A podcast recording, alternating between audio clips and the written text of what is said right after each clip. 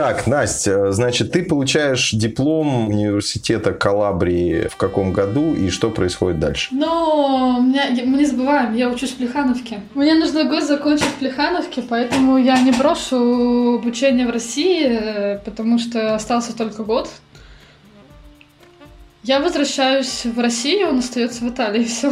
Ну, у нас начинаются отношения на расстоянии, которые, честно сказать, ни я, ни он не думали, что проживем. Но он говорит, что думал, я не думаю, так что, но все-таки отношения на расстоянии это очень сложно. Тем более, не забываем, что мне нужно сдавать очень много экзаменов, у меня нет времени для путешествий. Ему нужно делать постоянно визу, ему тоже как бы тяжело путешествовать постоянно в Россию, да в России путешествовать постоянно дорого. Но он, тем не менее, все-таки приезжает, приезжает, да, к тебе? Он приехал один раз ко мне, один раз я приехала к нему, и один раз мы встретились в Сербии, потому что в Сербии не нужна виза на россиянинам, и не нужна виза европейцам. Слушай, ну три раза уже, что, ну нормально, три раза в год. Нормально. Италия был тяжелый год, но он хотя бы был веселый. Год в России после этого было поначалу немного такая депрессия, возвращаться в Россию, все серое, грустное, никто не предлагает бесплатные напитки, нет моря, нет пасты. Тот год я училась, сдала все экзамены, шла на диплом. Вопрос был то, что я вернусь в Италию на обучение. У меня уже, я уже поговорила там с э, преподавателями, ну, я уже выбрала программу. Я уже почти записалась на магистратуру в Италию обратно, когда моему молодому человеку предлагают стажировку в Нидерландах. Я помню, он мне звонит, говорит, я говорю, ну что, предлагают, езжай такая возможность. Я, вот я тебе не скажу нет. Когда мне предлагают уехать за границу, я всегда говорю да. Он говорит, ну давай посмотрим, как ты можешь туда приехать, учиться туда, а не в Италию. Но я помню, что это был февраль. Я начинаю искать, где можно обучаться в Нидерландах. И мне говорят, ну, нахожу университет, где он работает, чтобы ну, жить вместе, чтобы он работал, а я могла в университете учиться. И, к сожалению, я посмотрела, у меня было только два месяца подготовиться, чтобы подать документы. Это очень мало, потому что все, тебе нужно собрать очень огромное количество документов, сдать английский язык, подать на стипендию, это просто поставить очень много документов. Я еще на четвертом курсе, и экзамены все эти начинаются госэкзамен и так далее. Я не знала, смогу ли я, не смогу все это выдержать. Я выбрала только один университет, только потому что собирать такое огромное количество документов в другие университеты я не могла. Да, это, может быть, документы одни и те же самые, но все равно есть маленькие разницы между одним или другим университетом, что э, я просто не могла подготовиться, смотреть другие стипендии, подавать на другие стипендии, другие университеты. Поэтому я нацелилась только на один, где он жил, и начала собирать все эти бумажки, нашла, где сдать IELTS. Это тест английского языка, да? Да. И там были очень строгие требования по уровню знания английского языка. Когда я пришла в школу, э, выбрала школу рядом с моим университетом, которая была э, также организатором экзаменов. И учителя там были очень хорошие, но она мне сразу сказала, что своим уровнем английского и требованиями мне будет очень сложно подготовиться так быстро. Обычно, типа, вот вы годик тебе поучиться, тогда бы ты 100% сдала. Но у меня был, я сказала, нет, у меня нет года, у меня есть только эти два месяца, у меня есть одна попытка, и я сдам, либо не сдам, но я сдам. Я училась я жила в Московской области в тот момент. То есть я ездила на электричках в университет. Я вставала где-то в 5.40, чтобы попасть на 6.30 электричку. И э, в университете сидела, училась, потому что у меня был вечерний курс английского языка до 6, 6 до 9, 9.30 я была на курсе английского языка два раза в неделю. И возвращалась домой часов 12 э, ночи. Ну, в, электр... в электричках мне как-то лучше учиться, я заметила, поэтому мне было не, не тяжело. Единственное, что спать мало, это да. И вот так проходит три месяца подготовки, собирать все эти документы, переводить их постоянно. И я сдала на минимум, который спрашивали. Я до сих пор не знаю, как это сделала, честно. Даже моя учительница была она была очень рада за меня, но она сказала, что я не знаю, как ты это сделала, но ты прям молодец. Я помню, как я плакала, когда открыла э, сообщение на почту. Я даже открывать его не хотела. Я его переслала своему парню, попросила его открыть первым. Потому что стресс был на том уровне, что я не, хот- не хотела вообще это все видеть. Подала на стипендию, стипендию получила, а, потому, потому что, мне кажется, из-за диплома, который у меня был в Италии, это дало мне какие-то определенные баллы. То есть, как будто я ну, квалифицированный специалист э, в Европе. Как это происходило? То есть, э, получается, что для въезда в Нидерланды, для обучения в этом э, университете нужно было сдать IELTS, ты его сдаешь, а дальше-то требования какие? То есть, какой вообще порядок действий? Ну, там нужно быть, сдавать все дипломы, которые у меня были. Если я не закончила обучение, нужно было предоставлять им все курсы, в русском университете, в котором я училась. Описание всех этих курсов на английский язык. То есть, знаешь, что есть когда курс, ты вообще, когда учишь в университете, там, я не знаю, международная экономика. И на сайте можно найти описание этого курса, о чем он, какие, э, какие понятия вы изучаете, какие учебники, сколько часов на них тратится, сколько там э, FTA, что-то такое, э, то есть кредитов этот курс на все в моем обучении. И, в общем, я должна была вот все курсы, которые я сдавала в Плехановке, найти каждый документ по этому курсу и перевести на английский язык. И отправить, соответственно, в Нидерланды. И, э, ну, они же могли их зачесть или не зачесть? Но если ты сделаешь все правильно, они должны были посмотреть на эти документы, по, э, выяснить, подход, могу ли я учиться по магистрской программе, э, по этой программе. Потому что я выбрала международную экономику, они должны знать, что у меня есть база международной экономики в бакалавриате. И поэтому э, они просили прям доскональное описание всех курсов. То есть я сделала это для всех курсов э, Плехановки. Курсы, которые я изучала в Италии, тоже переводила все. Искала рекомендательные письма от моих э, преподавателей. Показывала свою какую-то социальную деятельность. Вообще все, что можно, я пихала, писала motivation letter. И тут у меня, у меня у подруги э, в тот момент, когда мы, учи, мы учились вместе, у нее, она тоже ездила по обмену, но она ездила по обмену в Великобританию, нашла парня э, англичанина, и мы вместе с ней ездили в Сербию встречаться с парнями, и он мне помог сделать великолепный motivation letter со своим великолепным английским языком, который я читала и вообще не понимала, о чем там написано. То есть ничего не понятно, но очень интересно. Очень интересно. Искала помощи, как можно вообще пыталась сделать все, показать себя с самой интересной стороны. В общем, даже я попросила своего парня сходить э, в Италию, все профессорам, с которыми я писала дипломную работу, чтобы они мне тоже рекомендационное письмо написали. В общем, собирала со всех по всему миру документ. И это для стипендий. А получив стипендию, и, ну, как бы, это для стипендии и для курса. Почему так важна была стипендия? Потому что цены в университете в Нидерландах, в Нидерландах обучение платное для всех. А для неевропейцев цены очень большие. Ну, просто можешь порядок назвать? Ну, то есть европеец платит дву, около 2000 евро, а не европеец от 10 и выше. Вау, это в год? В год, да. 10 тысяч евро – это очень большая сумма. У меня таких денег не было, поэтому для меня была возможность только стипендии. А стипендия, там было всего 5 человек на университет и 5 человек э, не только русскоговорящих, но вообще со всей э, неевропейского континента, скажем так неевропейских стран. Для меня это было очень важно получить ее. Сначала тебе говорят, зачислили тебя или не зачислили на курс, а потом к тебе говорят, получишь ты стипендию или нет.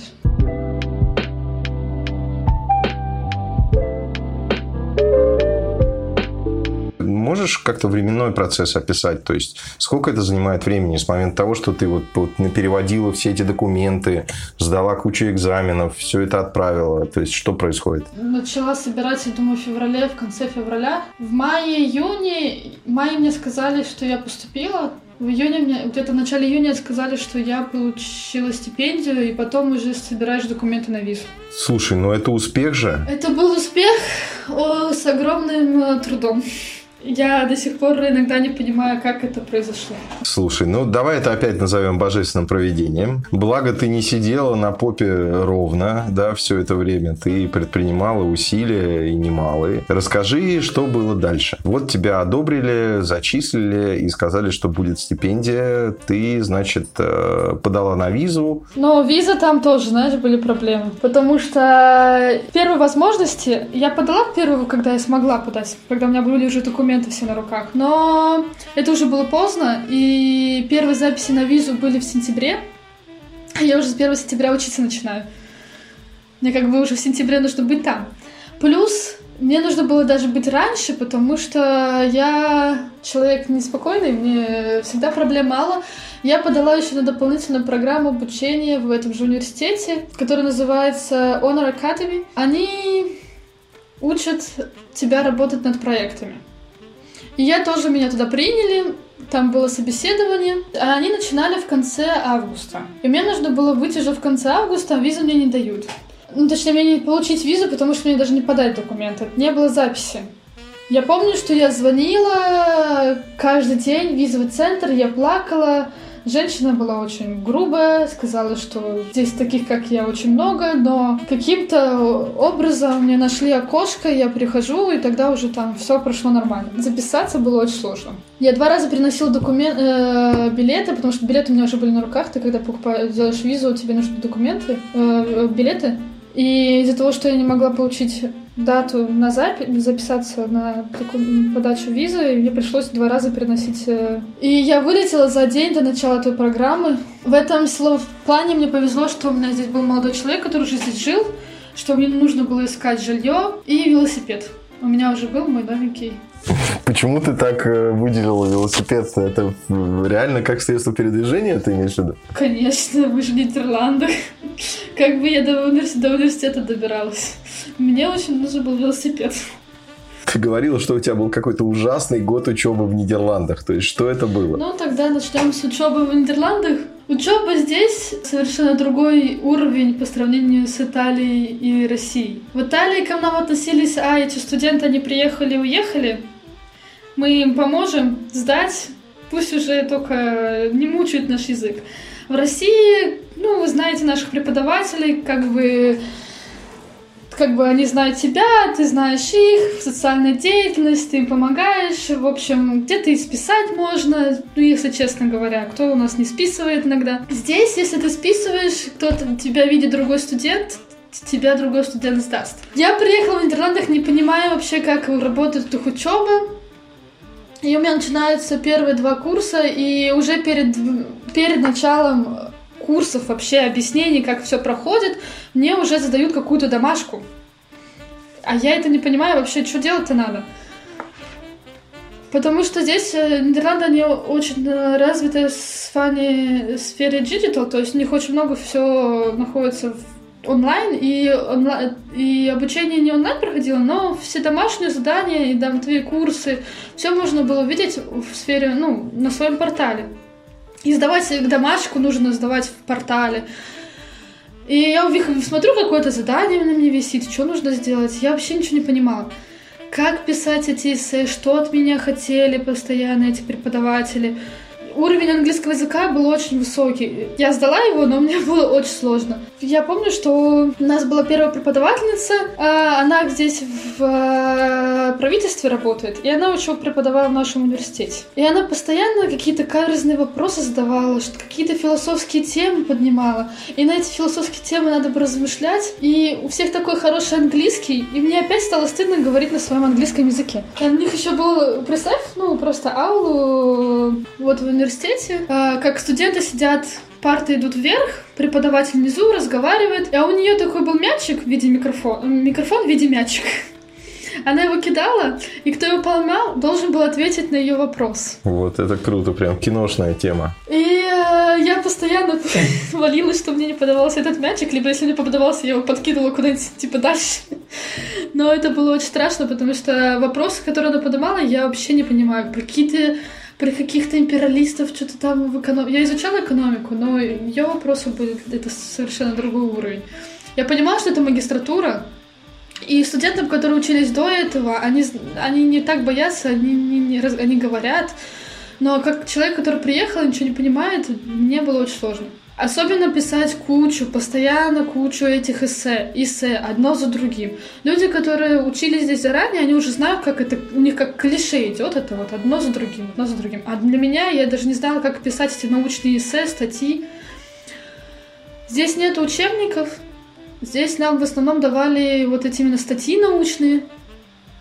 И эти статьи научные нужно было учить на зубок, так, что нужно было знать количество страниц, э, имя автора, гипотезы, которые поднимались в этой научной статье. Прям слова... И не дай бог, ты там, знаешь, ты учишь, и ты запоминаешь на каком-то своем более легком английском языке. А вот им нужно именно то слово, потому что именно это слово и есть какой-то оттенок того, которого они, чего, что они ищут. Да, вот именно ключевой смысл этого, этой гипотезы именно в этом слове, а ты записал синоним. В общем, и экзамены здесь э, не как в России, что ты у нас было в России обязательно, что проходит один экзамен, там 2-3 дня и другой экзамен. Здесь экзамен мог быть два экзамена в один тот же день. А тебя там столько нужно все выучить. И, говорю, не списать, потому что люди ходят, проверяют. Твой же э, студент может тебя сдать.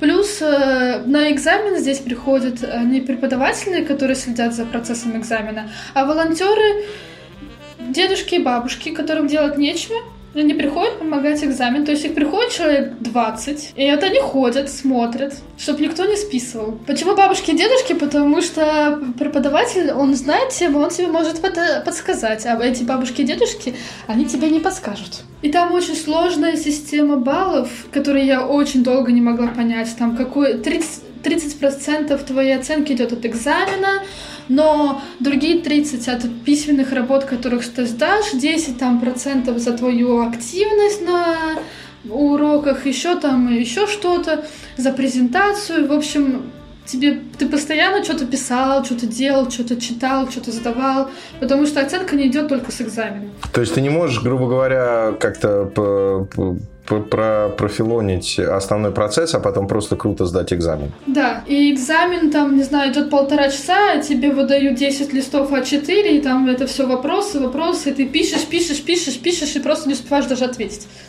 Просто времени даже не хватает. Но на экзамен можно приносить воду, еду, потому что реально экзамены такие долгие, что ты уже проголодаешься. Э, не знаю, я здесь была... Если до этого я считала как бы там отличницей была и так далее, здесь я сдавала все на тройки, скажем так, эквивалент, и я была очень счастлива. Но в итоге-то все-таки ты магистратуру закончила. Я потратила этот год на магистратуру, и опять же у меня была цель закончить это за год, и я закончила магистратуру за год, и Забыла, как страшный сон. Слушай, ну а в итоге какой это вуз, э, как, какая специ, какой специалитет и как, какие-то бенефиты ты получила от того, что ты все-таки закончила эту магистратуру? Redboud University, Nijmegen. Э, это один из э, самых лучших университетов Нидерландов в сфере экономики. И это как бы общий университет, потому что здесь преподается не только экономика. И он второй в Нидерландах по рэнкингу. Ну, вообще, э, преимущество огромное. Во-первых, я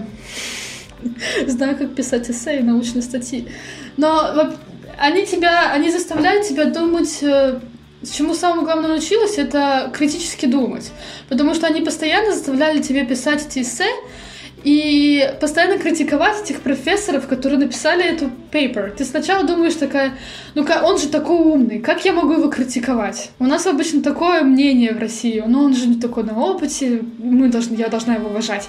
Здесь нет. Ты должен критиковать всех и вся, потому что они верят, что именно в критике есть развитие. Поэтому они заставили меня научиться смотреть на все критически и посмотреть все с другой стороны. Да, может быть, это неправильно. Но главное, что ты подумал об этом. Может быть, ты пытаешься, потом дальше начнешь изучать эту тему и поймешь, что твое мнение было не очень правильно. Но главное, что ты пытаешься и крити критикуешь.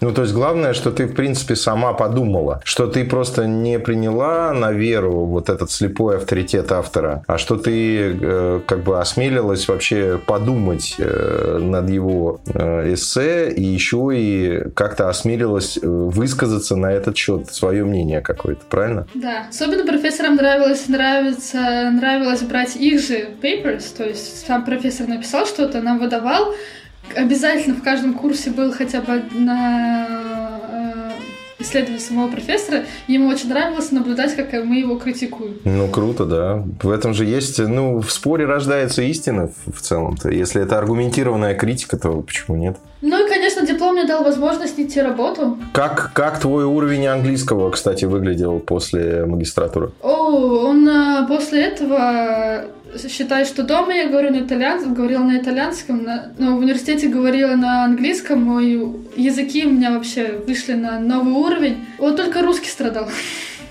Я имею в виду, что в тот момент я начала, и мне сейчас до сих пор иногда сложно говорить на русском.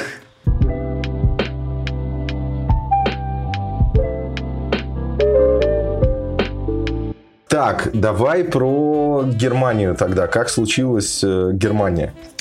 Я нашла работу, я вот работала здесь э, год, и через год э, это был начался был 2019 год, начался, началась корона. У меня, так как я работаю в логистике, ну, supply chain, у меня на работе было очень много кризисных проблем, и логистика вообще страдала во время короны. Моему молодому человеку, на тот момент мы уже были муж и жена, предложили э, работу в Германии, а я не знаю почему, мне казалось, что Германия это была моя мечта. А по каким критериям? Здесь несколько, в Нидерландах есть несколько минусов, которые мне казались, что в Германии это все будет решено. Так, подожди, подожди. Про Нидерланды мы подожди, подожди.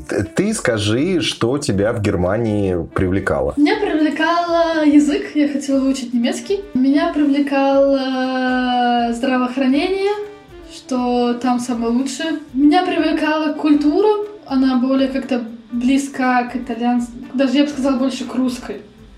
Меня привлекал большой город, то есть мы, нам предложили переехать в Мюнхен. Это большой город, он очень близко к Италии и очень близко к Альпам. Поэтому это все было очень привлекательно. Тоже пошло не так. Все то, что я сказала, что было очень привлекательно, оставалось привлекательным. Это было очень красиво, то есть мы постоянно ездили в горы, постоянно по ресторанам, и можно найти э, настоящий итальянский ресторан, настоящий грузинский. Я очень люблю грузинскую кухню. Но пошло не так то, что очень дорогой город. Не представляем себя жить на съемной квартире всю свою жизнь. Мы хотели инвестировать в свое жилье. В Мюнхене это невозможно. Оккупировано все монополистами компаний, которые покупают и потом сдают людям. Культура именно рабочая, бюрократия огромная. Но именно на работе я виду, что ты босс твоего босса это как будто бог. Твой босс уже бог, э, уже там, твой менеджер это уже ты должен ему поклоняться, а, и менеджер менеджера это вообще недостижимая цель, с которой ты даже разговаривать не должен, а когда разговариваешь, смотришь в пол. Мне это совершенно не нравилось. И, казалось бы, международная компания, там очень много иностранцев, но все равно ты чувствуешь себя иностранцем, немцы чувствуют себя преимущественными, и они привыкли к такой иерархии, что я твой босс, значит, общайся со мной как с боссом, пожалуйста. И э, бюрократия невозможно было тяжело. И именно как люди относились к мигрантам, мне не очень нравилось. Конечно, мы если жить мы не жили в центре Мюнхена, но мы жили типа 20 минут на электричке даже, может, меньше, может, 15 минут на электричке от Мюнхена. Э, но и там уже был чисто немецкий, ну, это как даже, я не знаю, может, Химки под Москву, Москва, может, даже Мтич, я не знаю, даже близко. То есть для Москвы это очень маленькое расстояние. Все иностранцы обычно жили прям в центре, в центре, но если ты живешь в центре, в центре, да, ты живешь иностранцами, ну, ты снимаешь квартиру, может быть, какую-то студию 20 квадратных метров, а если ты выезжаешь немного за городом, ты можешь позволить себе немного места больше, но тогда будь добр, э, что будет много э, говоря, э, немецкоговорящего населения, что нормально для Германии, что но мало иностранцев, и ты, ты как бы чувствуешь себя, тебе не можешь, ты не можешь объясниться на немецком, и ты чувствуешь себя ущемленным, потому что даже никто не пытается поговорить на английском. они как бы злятся, что ты не говоришь на английском. Что ты говоришь на английском или... Пытаешься им что-то сказать на английском, а у них лицо как бы меняется. И мне это не нравилось. Даже в иммиграционном центре мне нужно было оформлять визу, так как я живу здесь по визе, э, вид, вид на жительство. И та, даже там мне говорили на английском языке, и как бы ну что неприятно. То есть они как типа как французы, да, только немецкий, либо, либо никакой. Да, мы, мы знали об этом, мы готовились. Перед, перед тем, как мы выехали, мы начали, уч, начали учить немецкий язык, и я прям потратила этот год, так как я не могла работать, у меня не было вида на жительство, я учила немецкий получила сертификат уровня B2, но все равно... И, ну, я уже когда начала говорить по-немецки, то есть я ходила там, а, так как у меня есть собака, я с другими собачниками разговаривала на немецком, мне уже было как бы полегче, и у меня уже принимало общество. Но все равно это было не то. То есть э, а, они более добры, когда ты говоришь на немецком. То есть немецкий учить обязательно. Но для моего пар, э, мужа было тяжело, потому что ему не было времени учить столько тратить на немецкий язык.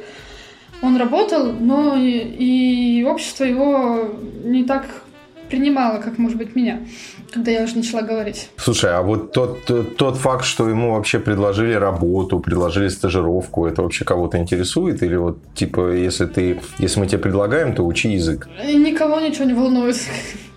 Конечно, для компании э, они всегда заинтересованы и так далее. Они делают в тебе предложение как можно приятней и завлекают, но потом это уже твои проблемы. Тем более, как я сказала, внутри компании самой была большая иерархия. И то есть ты даже внутри компании не чувствуешь себя стопроцентно комфортно. Сколько продолжается этот дискомфорт у вас э, с Германией? Мы выдержали год, и ровно через год мы вернулись обратно вы возвращаетесь обратно в Нидерланды. Потому что мы поняли, что тот комфорт, который предоставляет эта страна для нас, нам приятен. Какое послевкусие оставила у тебя Германия? Это был приятный опыт. Я имею в виду, не существует идеальной страны, как я могу сказать по своему опыту. Где-то что-то всегда будет не то, что-то будет не так, но главное найти там, где ты себя чувствуешь хорошо. И в Германии спасибо за опыт. Я очень благодарна этой стране, но я думаю, что Нидерланды мне подходит больше.